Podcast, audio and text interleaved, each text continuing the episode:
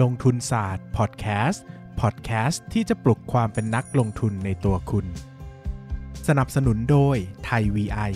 สมาคมนักลงทุนเน้นคุณค่าประเทศไทย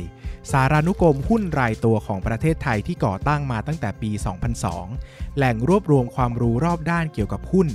เหมาะทั้งมือเก่ามือใหม่ สมัครวันนี้ทดลองใช้ฟรี 1 เดือนเต็ม และพิเศษสุด กำไรทุกบาททุกสตางค์มอบให้การกุศล แค่ร่วมมาเป็นส่วนหนึ่งของไทย VI ก็ได้ทั้งความรู้และได้แบ่งปันให้กับสังคม สมัครสมาชิกเลยได้ที่ www.thaivi.org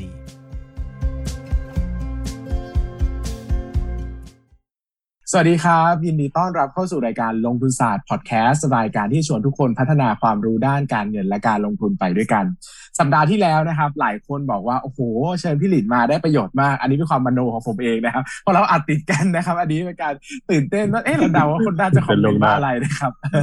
ครับผมอะนะครับ ยังไงก็คือผมมาเชื่อว่ามันต้องมีประโยชน์เพราะว่าทั้งพี่บอลนะเทปก่อนหน้าทั้งพี่หลินที่ผมฟังด้วยตัวเองในในเทปที่แล้วเนี่ยผมก็ได้ประโยชน์ด้วยตัวเองอะคือฟังเองยังได้เองเนอะก็เชื่อว่าคนฟังจะได้ประโยชน์ด้วยนะครับ วันนี้เรายังอยู่กับพี่หลินนะครับ นายก สมาคมนักลงทุนเน้นคุณค่าประเทศไทยครับสวัสดีครับพี่หลินสวัสดีครับป้านสวัสดีครับเบสสวัสดีครับป้านสวัสดีครับ แล้ววันนี้นะครับเรา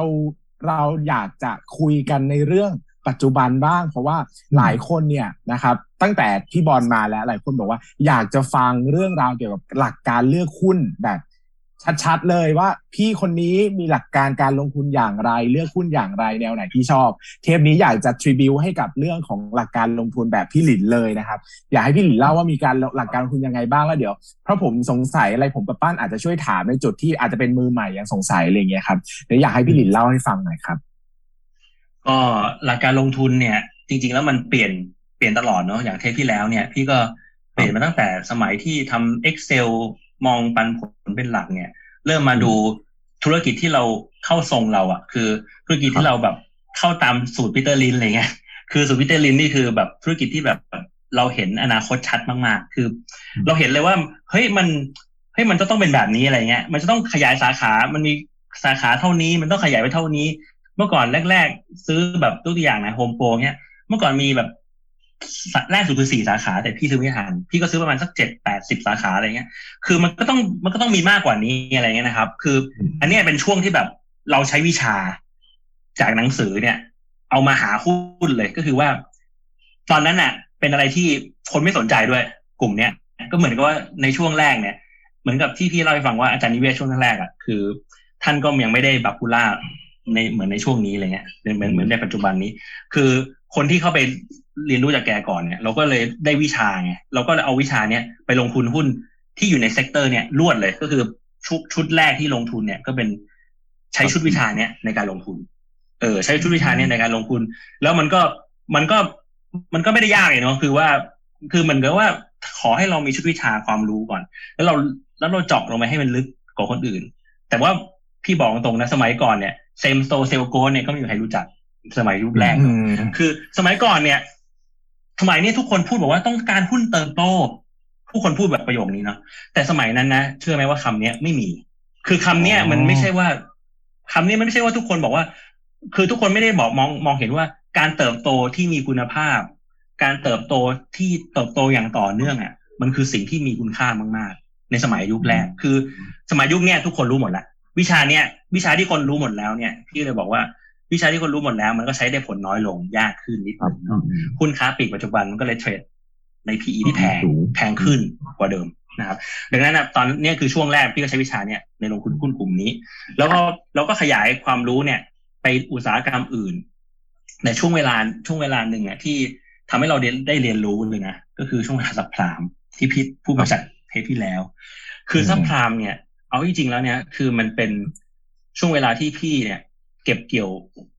ไอเดียความคิดมาได้ค่อนข้างเยอะเลย เพราะว่าทุกครั้งเนี่ยในสมัยก่อนเนี่ยที่พี่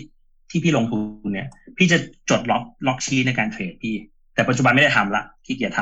ำต้องยอมรับ แต่สมัยก่อนเนี่ย พี่มี Excel พี่จดทุกล็อกเลยนะพี่ซื้อนี่ร้อยหุ้น ซื้อนี่ห้าร้อยหุ้นพันหุ้น ซื้อเพราะอะไร จดข้างหลัง จดจดจดจดจดแล้วพี่กลับไปนั่งอ่านไอ้ subprime อะพี่เห็นเลยรู้ว่าเห็นเห็นว่าตัวเองเนี่ย control ความคิดตัวเองไม่ได้เลย คือตอนนั้นกลัวมากเลยนะ คือตอนนั้นอะจำไว้ว่าวิกฤตอะจะมาต่อเมื่อเรามั่นใจถึงขีดสุด เพราะพี่บอกว่าสามสี่ปีแรกพอมันเข้าทรงพุ่มอะพี่ก็ลงทุนกระจายความความรู้ตัวเองละกระจายไปหมดเลยหุ้นตัวนั้นดีใช่ไหมก็ลงทุนหุ้นตัวนี้ดีใช่ไหมก็ลงทุนหุ้นในพอร์ตมีเยอะมาก เป็นสิบกว่าตัว เป็นเยอะจากเยอะเยอะจากเยอะกว่าจากชุดแรกอะคือเดิมทีพี่ซื้อหกเจ็ดตัว ก็ซื้อมาเป็นสิบกว่าตัว แล้วเมื่อใดก็ตามนะพี่สังเกตนะ พอมั่นใจมากๆซื้อหุ้นชุดใหญ่มากๆ เนี่ย เมื่อนนั้นเนี่ยวิกฤตก็จะมา แล้วพอวิกฤตมาเนี่ย ตอนนั้นตอนนั้นพี่รับมือไม่ได้ไม่ค่อยได้ เพราะว่าเราไม่รู้ไง เราไม่เราล้มล้มเราไม่มีประสบการณ์ในการรับมือเนี่ยเราก็ถือถือทนทนไปอะไรเงี้ยถึงขั้นบางครั้งอะปิดจอด้วยไม่ดู บาปบาปที่รุนแรงที่สุดอะของนักลงทุนคือปิดจอหรือว่าเวลาที่หุ้นลง ห้ามทำหุ้นลงนะ คุณต้องเปิดจอ คุณต้องมองหาโอกาสตอนหุ้นลง ไอ้หุ้นขึ้นน่ะคุณไม่ต้องไปดูมัน ไม่ต้องไปดูหุ้นขึ้น แต่หุ้นลงอะคุณต้องไปดู เพราะว่าโอกาสมันอยู่อยู่ในนั้น แล้วก็แต่ตอนนั้นพี่แทบจะไม่ขยับเลยนะพอร์ตอะคือแทบจะไม่ได้ทำอะไรอะไรกับมันมากเลยเพราะแบบโอ้เห็นแล้วตัวตัวนี้ลงสี่สิบเปอร์เซ็นตัวนี้ลงห้าสิบเปอร์เซ็นตัวนี้ลงสามคือไม่รู้ทำอะไรอะ คือ ไอ้ตรงนั้นอะประสบการณ์ตรงนั้นอะจริง ๆ แล้วเอามาใช้ในวิกฤตคราวนี้เยอะมาก เพราะว่ามันเป็นวิกฤตครั้งที่สองที่เจอ จริงๆมันมีระหว่างทางนะวิกฤตน้ำท่วมวิกฤตอะไรก็ก็ได้ใช้ตลอดคือว่าเฮ้ยช่วงเวลาวิกฤตเนี่ยเป็นช่วงเวลาที่เราจะต้องเข้าไป participate แล้วจริงๆแล้วเนี่ย เราจำเป็นจะต้องเตรียมตัวก่อนวิกฤตจะมาด้วยซ้ำคือทุกครั้งเนี่ย การเตรียมตัวก่อนวิกฤตจะมา พี่บอกเลยว่าจะจับจำซับพรามได้เลยคือซับพรามเนี่ย หุ้นตัวเล็กของพี่อะขายไม่ได้ หุ้นตัวกลางขายไม่ได้ไม่มีวอลุ่มติดสภาพคล่องใช่ ดังนั้นทุกครั้งเนี่ย ครั้งเนี่ยพี่สบายมากเลยวิกฤตที่ผ่านมาเนี่ยคือพี่ก็มีตัวใหญ่ของพี่อยู่ พอวิกฤตมาเออมันลงมาสามสิบเปอร์เซ็นไม่สนใจอะขายก่อนเลย คือ ขายเพื่อเราไปซื้อแล้วพันทีพี่ขายนะ พี่ไม่ขายแล้วก็ไม่ขายแล้วเก็บเงินสดนะ พี่ไม่ไม่ไม่ทำอย่างนั้น ขายปุ๊บเนี่ย อีกไม่กี่วันหรือไม่กี่อาทิตย์อาทิตย์หนึ่งต่อมาเนี่ยพี่ก็จะซื้อหุ้นที่แบบคิดว่ามันอัพไซด์มันดีขึ้นอะไรเงี้ยเออเนี่ยมันคือ อันนี้คืออีกชุดวิชาหนึ่งนึกออกปะ มันมันมีชุดวิชาแต่ละชุดวิชาที่เราสะสมมาเรื่อยๆชุดวิชาแรก ชุดวิชาในการดูหุ้นค้าปีกชุดวิชาที่สองเป็นชุดวิชาในการรับมือกับวิกฤต แล้วก็ชุดวิชาที่สามเนี่ยหุ้นโรงพยาบาลในยุคแรกเนี่ยจริงๆแล้วเนี่ยเป็นหุ้นเป็นหุ้นที่ เอ่อไม่มีคนพูดถึงเหมือนกันนะคือ อันนี้เป็นหุ้นที่แบบมันมีมันไม่มีใครพูดถึงหุ้นโรงพยาบาลเลย ตอนนั้นนะพี่เข้าไปดูใช่พี่ก็ดูให้หุ้นโรงพยาบาลให้ PE มันเหมือนกับ มันฟีลลิ่งเดียวกับเราซื้อหุ้นค้าปลีกในยุคแรกเลย ก็คือฟีลลิ่งคือว่า PE แพงนิดนึง แต่คุณภาพค่อนข้างดี แล้วก็มีการขยายสาขาด้วย อ่าใช่ visibility ค่อนข้างดีเฮ้ยหุ้นมันขยายหุ้นมันขยายสาขา แล้วหุ้นมันก็ใช้แพทเทิร์นในการขยายสาขาแบบเนี้ยในการเติบโต แล้ว PE มันก็เทรดลงมาเมื่อก่อนหุ้นโรงพยาบาลจะเทรดประมาณ PE ยี่สิบสามสิบเท่านะตั้งแต่ตั้งตั้งแต่นานมาแล้วนะแต่ว่ามันเคยลงมาในช่วงซับพามอยู่ช่วงหนึ่ง มันเหลือ PE สิบห้าสิบสิบห้าเท่าเนี้ยเงินใหม่พี่ก็ซื้อหุ้นโรงพยาบาลอย่างเดียวในช่วงซับพามพี่จำได้พี่ซื้อโรงพยาบาลกรุงเทพแบบสิบกว่าบาทอะไรเงี้ยสิบห้าแต่ว่าในตอนนั้นคือเท่ากับบาทกว่าบาท เท่ากับบาทเท่ากับบาทหนึ่งในภาพปัจจุบันบาทกว่าอะไรเงี้ย บาทหกสิบตังค์เจ็ดสิบแปดสิบตังค์ไล่ซื้อไปเรื่อยๆจนถึงยี่สิบจนถึงสองบาทอะไรเงี้ย คือเนี่ยตอนนั้นนะพี่ก็แบบขยายความรู้ไงเออคุณโรงพยาบาลก็ดีไว้มันก็แพทเทิร์นแบบเนี้ยเราก็ขยับมาที่ชุดความรู้ของคุณโรงพยาบาล เนี่ย มันก็เป็นอย่างเงี้ยไปเรื่อยๆ เนี่ยหลังจากเราก็เราก็หาชุดความรู้ใหม่ๆ หากลุ่มความหากลุ่มที่เราถนัดเพิ่มขึ้นเรื่อยๆอย่างเงี้ยครับ แต่ว่าอย่าแต่อย่างว่านะคือมาพอถึงจุดหนึ่งอะเราก็เราก็หยุดเหมือนกันนะครับ คือพี่ต้องเล่าให้ฟังว่า พี่ก็ไม่ได้บอกว่า มีช่วงเวลาสิบเจ็ดปีที่สวยหรูยาวตลอดเนี้ยมันมีแบบบัมปี้อะมันมีช่วงเวลาที่ เรารุ่งเรือง แล้วก็เราก็โดนตกลงมาจาก subprime แล้วเราก็กลับไปเรียนรู้ใหม่ แล้วเราก็รู้สึก happy กับความสำเร็จในยุคนั้น แล้วมันก็มันก็เหมือน status quo อะที่เราไม่ได้ทำอะไรอย่างเงี้ย แล้วเราก็นิ่งมาช่วงหนึ่งเหมือนกันครับ ประมาณนี้ อยากจะถามพี่หลินว่า อันนี้ส่วนตัวเนาะในช่วง subprime อะครับพี่มันเกิดอะไรขึ้นบ้าง แล้วมันรุนแรงแค่ไหนแล้วพี่หลินได้ หมายถึงว่าเมื่อกี้พี่หลินบอกว่าช่วงสับพามเนี่ยพี่หลินแบบ รับมือได้ไม่ค่อยดีเลย หุ้นลงก็ไม่ได้ค่อยได้ซื้อไม่ค่อยอะไรเงี้ยแล้วตอนที่มันฟื้นขึ้นมาเนี่ยครับพี่หลินได้ซื้อหุ้นช่วงถูกๆที่มันแบบราคาต่ำๆหรือเปล่าหรือว่าพี่หลินได้ตักตวงผลประโยชน์จากซับพามด้วยหรือเปล่าอะไรเงี้ยครับอ๋อเราได้ซื้อครับคือคือเงินใหม่ของพี่เนี่ย ก็เข้าไปซื้อตลอด แต่ว่าโชคไม่ดีตรงที่ว่าตอนที่พี่ไปอยู่ที่ ช่วงสัพพามอะคือพี่เป็นช่วงเป็นช่วงพี่เรียนต่อ คือ คือมันดังนั้นอะ มันก็จะไม่ใช่อารมณ์ที่แบบมีเงินใหม่ไปเติมอะไรเงี้ยคือดังนั้นอะ เงินมันก็คืออยู่ตรงนั้นแหละ มันก็ต้องไปวนอยู่ตรงนั้นอะ แต่ถ้าเกิดว่ามาถึงบอกไง โอกาสมันมีไว้สำหรับวิกฤตมันมีเป็นโอกาสสำหรับคนที่มีเงินเท่านั้นอะไรเงี้ย คือวิกฤตไม่ได้มีเป็นโอกาสสำหรับคนที่อยู่ในตลาดหุ้นอยู่แล้วอะไรเงี้ย คือดังนั้นอะตรงพี่ไม่ได้ไม่ได้ไม่ได้มีเขาเรียกว่าไม่ได้มีโอกาสในการเอาเงินใหม่เข้าไป อัดเข้าไปเติมในช่วงนั้น แล้วเราก็ไม่มีความกล้าด้วยพูดตรงเราก็ไม่มีความกล้าแบบว่า บอกไอ้บอกคนอื่นแล้วกัน ตอนนั้นก็บอกใครอะบอกพ่อแม่แม่บอกว่าเฮ้ยให้โอกาสนะนี่คือโอกาสซื้อดีกว่าอะไรเงี้ยเราก็บอกว่าเฮ้ยมันแค่นี้เราก็หนักพออยู่แล้วถ้าซื้อเพิ่มเข้าไปอีก มันจะกลัวหนักกว่านี้ไงนึกออกไหมครับ คือ ดังนั้นน่ะ แทบจะที่ว่าประโยชน์ที่ได้จากมันน่ะ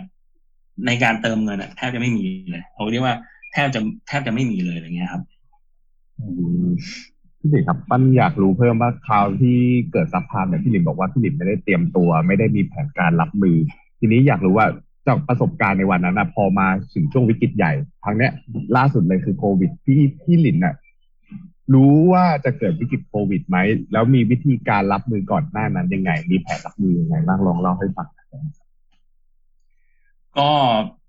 เราไม่รู้หรอกนะ ว่ามีมีวิกฤตโควิดหรือเปล่าแต่เราก็รู้อยู่แล้ว คุ้นๆอยู่แล้ว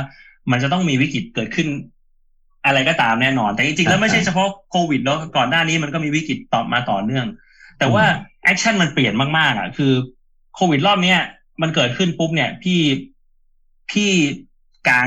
เขาเรียกว่ากลางพอร์ตมาเลย แล้วก็กลางหุ้นมาทั้งหมดเลย แล้วอืมแล้วคราวเนี้ยเป็นสิ่งที่แตกต่างจากครั้งก่อนๆโดยตรงที่ว่า พี่ไม่ได้กลางเฉพาะหุ้นไทยละคราวเนี้ยอืมเพราะว่าเฮ้ยเราบอกว่า เฮ้ยเอ้ยโอกาสครั้งเนี้ยมันเป็นโอกาสระดับ global อะมันเป็นมันเป็นอ่าฮะ global pandemic มันคือ pandemic ครับคือเราอ่านอ่านข่าวทุกวันว่ามันเป็นวิกฤตระดับโลกอะไรเงี้ย ดังนั้นเนี่ย ถ้ามันเป็นวิกฤตระดับโลก เราก็ไม่ควรจะดูเฉพาะพอร์ตในประเทศไทย ไม่ควรเฉพาะหาหาโอกาสในประเทศไทย ตอนที่โควิดรอบเนี้ย พี่บอกเลยว่าพี่อะเต็มพอร์ตตลอดเวลาอยู่แล้วคือสไตล์การลงทุนอืมอืมพี่อะพี่บริหาร การเจอวิกฤตไม่ใช่บริหารด้วยการมีเงินสดนะ แต่บริหารด้วยการกระจาย portfolio ให้เหมาะสม กระจายสภาพคล่องให้ดีอะไรเงี้ยในหุ้นให้หุ้นอยู่ในอุตสาหกรรมที่หลากหลาย คือโชคดีว่าหุ้นมันไม่อยู่ในอุตสาหกรรมที่โดนผลกระทบเยอะเกินไป คือมันก็มีบางตัวแหละที่โดนอยู่ในอุตสาหกรรมที่โดนผลกระทบโดยตรงไงพวกท่องเที่ยวอะไรเงี้ยแต่ว่ารอบเนี้ยหุ้นตัวไหนเนี่ยที่พอขายได้อะพี่ขายออกมา แต่ว่าในตอนที่ทันทีก่อนที่พี่จะขายหุ้นนะไม่ใช่ว่าเอะอาจจะขายก่อนนะพี่หาโอกาสก่อน คือแล้วตอนเนี้ยคือตอนเนี้ยกลางทุกโอกาสเลยแบบเอาเอาทุกโอกาสมาตอนช่วงโควิดเป็นช่วงที่แบบทำงานหนักมากๆ เพราะว่าหนักมากเอาเข้าจริงๆอะพี่รู้สึกว่า พี่รู้สึกว่าช่วงที่ทำท้องทำงานหนักอะคือช่วงที่เป็นวิกฤต อันเนี้ยหลังครับประสบการณ์ที่สอนมาเลย ช่วงวิกฤตอะเป็นช่วงที่คุณต้องทำงานหนักทุกวัน เพราะว่านี่คือช่วงเวลาที่ดีที่สุดในการในการหาโอกาสใหม่ ๆ ในการลงทุน แล้วก็พอพี่กลางมาปุ๊บพี่ก็มองเห็นเลยว่าเฮ้ยถ้าไม้ตายท่าหนึ่งอะ ที่เราสามารถลงทุนและได้ประสบความสำเร็จได้เนี่ย ก็คือท่าที่เราไปหาหุ้นที่มันได้รับผลกระทบแรงที่สุด แรงกว่าหุ้นที่เรา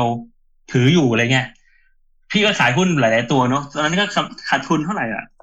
สมมติ HomePro เงี้ยบอกได้เลยนะพี่ขายไปแล้ว HomePro เนี่ยมันเคยขึ้นไปสิบเจ็ดเนาะ พี่ขายสิบบาทอะ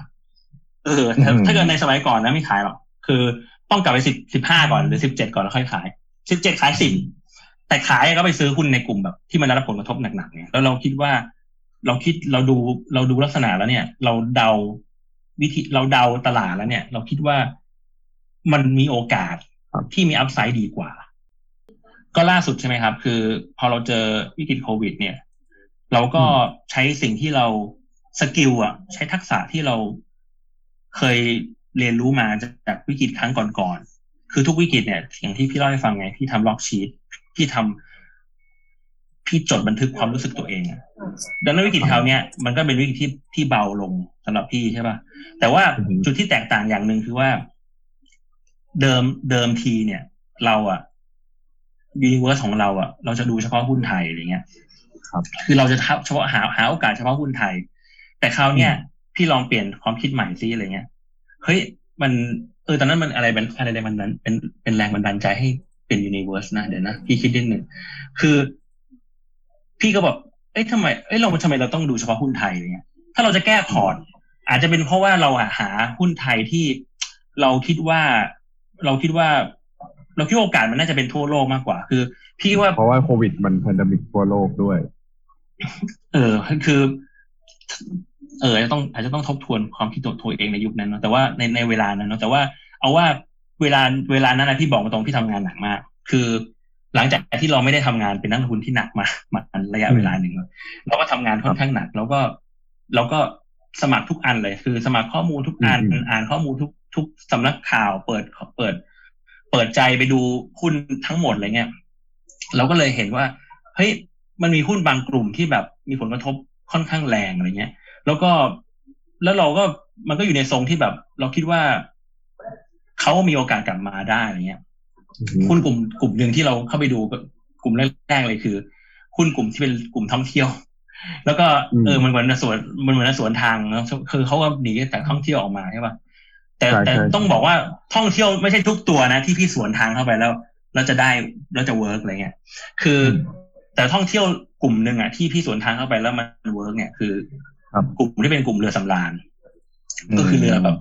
ครูซอะไรเงี้ยของต่างประเทศเนี่ย คือหุ้นกลุ่มนั้นมันลงมาแปดสิบเปอร์เซ็นเลย คือลงมาจากจุดข้างบนอะแปดสิบเปอร์เซ็นจากยอดอะไรเงี้ย หุ้นหลายๆตัวนะลงมาจากหกสิบเหลือสิบห้าอะไรเงี้ย คือครับคือ คือเราก็บอกว่า เฮ้ย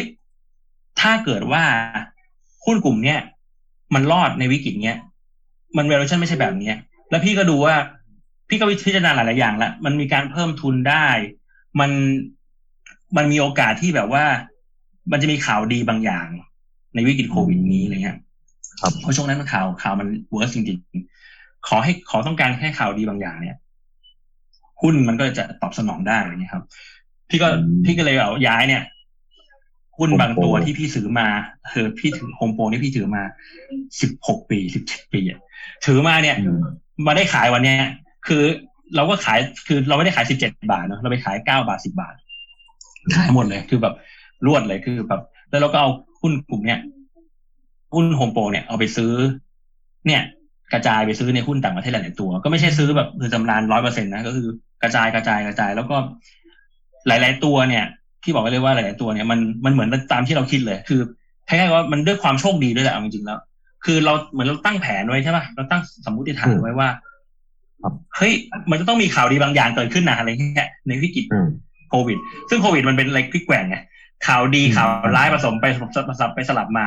คือพอเราซื้อปุ๊บเนี่ยมันมีข่าวดีเกิดขึ้นหลายๆอัน เช่นบอกว่าเฮ้ยมันเริ่มมีพี่ก็จำไม่ค่อยได้เนอะมันก็เริ่มมี trial มั้งหรืออะไรสักอย่างในช่วงแรกอืมๆคุณมันก็ตอบสนองค่อนข้างดี แล้วมันก็ขึ้นมาจากตำแหน่งที่เราพี่ซื้ออะประมาณแบบร้อยเปอร์เซ็นต์อะไรเงี้ยในเวลาแป๊บหนึ่งอืมเราก็อืมเราก็ขายใช่ป่ะแล้วแล้วแล้วเราก็เหมือนเราตั้งขายได้เหมือนกันไอ้ทุกครั้งเนี่ยพี่จำพี่บอกได้เลยว่า การไป ลงทุนอะไรใหม่ๆเนี่ยใน area ใหม่ๆเนี่ยเราจำเป็นจะต้องหา winner แรก ๆ ให้ให้เจอให้เร็วอย่างเงี้ยอืมเราก็พอเรามี winner แรก ๆ เจอเร็วแล้วเนี่ย เราจะเริ่มแบบมีความมั่นใจละพอเราเริ่มมีความมั่นใจเนี่ย เราจะเริ่มทนสภาวะบางอย่างได้ คือคล้ายๆกับว่าหุ้นเนี่ยมันไม่ใช่ว่ามันจะมันจะมันจะให้รางวัลกับทุกคนทุกคนอือะมมันต้องให้รางวัลกับคนที่ มีความรู้ดีกว่า หรือว่าทนมากกว่าคนอื่นนะครับ อืม ก็จริง ๆ แล้วผมขอเสริมว่า ผมค่อนข้างจะเห็นด้วยกับประเด็นนี้มากเลยเนอะว่า จริง ๆ เราหุ้นมันเป็นสินทรัพย์ที่ให้ผลตอบแทนเป็นพิเศษกับคนที่มีความพยายามมากกว่า เพราะว่า ผมว่าอันนี้มันคือเสน่ห์ของหุ้นเลยอะคือถ้าหลายคนลงทุนในตราสารหนี้ด้วยเนี่ยจะเห็นว่าไม่ว่าคุณจะมีความรู้คือความจริงมันก็ต้องใช้ความรู้เหมือนกันนะลงทุนในตราสารหนี้แต่ถ้าความรู้ไม่ได้แตกต่างกันมาก มันก็จะฟิกผลตอบแทนแล้วโอเคตราสารหนี้นี่ให้ผลตอบแทนสามเปอร์เซ็นสี่เปอร์เซ็นอะไรเงี้ย ซึ่งมันไม่เหมือนหุ้นที่มันต้องใช้ความรู้ความพยายามในการทุ่มเทไปค่อนข้างจะเยอะนะครับ ซึ่งผมคิดว่ามันเป็นเสน่ห์ของตลาดหุ้นมากๆนะผมก็เข้าตลาดหุ้นด้วยความรู้สึกแบบนี้แหละ ผมรู้สึกว่า ถ้าเราขยันอ่านให้มากพอนะครับ เราก็จะสามารถหาเงินจากมันได้มากนะครับ ซึ่งอันนี้เป็นช่วงสุดท้ายแล้วนะครับ เดี๋ยวผมขอแชร์ประสบการณ์เล็ก ๆ เกี่ยวกับการใช้พูดถึงเว็บบอร์ดไทย VI หน่อยละกันนะครับ เพราะว่าครั้งที่แล้วเนี่ยพี่หลินก็พูดไปแล้วเนอะว่าพี่หลินก็เข้าตลาดมาด้วยเว็บบอร์ดไทย VI นะครับ ตัวผมเองเนี่ยก็เริ่มต้นเข้าตลาดมากับเว็บบอร์ดไทย VI เหมือนกัน เพราะว่ายุคนั้นเนี่ยยุคผมเนี่ยตอนที่เข้าตลาดหุ้นก็คือ 7 ปีที่แล้วเนี่ย เพจหุ้นเนี่ยไม่เยอะนะครับ ก็คือเพจหุ้นส่วนใหญ่จะเป็นเพจเล็ก ๆ ประมาณพันกว่าไลค์ซึ่งมันจะเป็นเพจแบบ ส่วนใหญ่จะเป็นเพจกราฟ หรือว่าเพจพื้นฐานที่บางทีก็เป็นข่าวหุ้นอะไรอย่างเงี้ยที่เราก็ไม่ค่อยมั่นใจเนอะแล้วมันก็จะมีแหล่งข้อมูลก็จะมีสินธรก็คือแบบพี่หลินเลย เหมือนอยู่ในยุคเดียวกัน ซึ่งสินทรนะใครทันยุคแรกๆมันจะมีการออกมาปั่นหุ้นแบบพรุ่งนี้ซื้ออะไรหุ้นนี้นะอะไรอย่างเงี้ย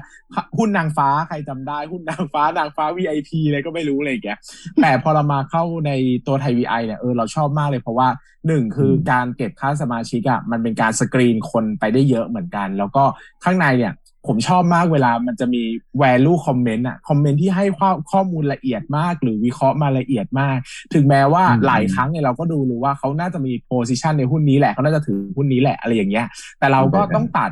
opinion นั้นออกแล้วเราก็ต้องเข้าไปดูว่าเออ มันมีข้อเท็จจริงอะไรบ้างที่เขาหามาบางทีการที่เขาติดตามหุ้นนี้เนี่ยเขาก็ศึกษาหุ้นลึกเป็นพิเศษ แล้วก็ไปถึงข้อมูลที่บางทีเราก็ไม่ได้เจอเนาะนะครับ ก็อันนี้เป็นมุมมองของผมต่อเว็บบอร์ดไทย VI เพราะว่าพี่หลินอุตส่าห์มานะครับ ก็อย่างที่บอกไปว่าตอนนี้เว็บบอร์ดไทย VI มีตัว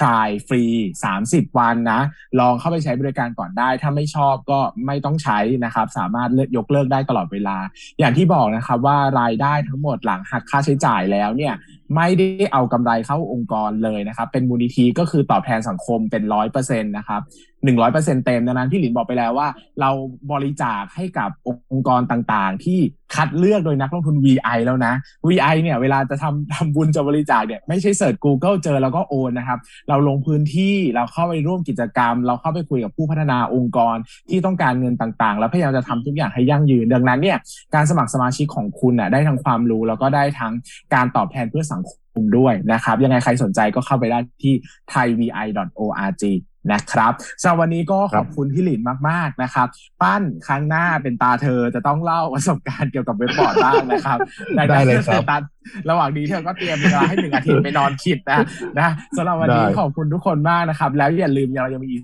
สองเทปที่จะได้คุยกับพี่หลินต่อไปสำหรับวันนี้สวัสดีครับขอบสคุวัณสดีครับ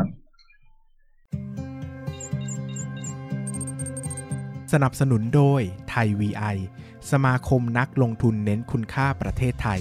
สารานุกรมหุ้นรายตัวของประเทศไทยที่ก่อตั้งมาตั้งแต่ปี 2002 แหล่งรวบรวมความรู้รอบด้านเกี่ยวกับหุ้น เหมาะทั้งมือเก่ามือใหม่ สมัครวันนี้ทดลองใช้ฟรี 1 เดือนเต็ม และพิเศษสุดกำไรทุกบาททุกสตางค์มอบให้การกุศล แค่ร่วมมาเป็นส่วนหนึ่งของไทย VI ก็ได้ทั้งความรู้และได้แบ่งปันให้กับสังคม สมัครสมาชิกเลยได้ที่ www.thaivi.org อย่าลืมกดติดตามลงทุนศาสตร์ในช่องทาง podcast player ที่คุณใช้ แล้วกลับมาปลุกความเป็นนักลงทุนกันใหม่ในลงทุนศาสตร์พอดแคสต์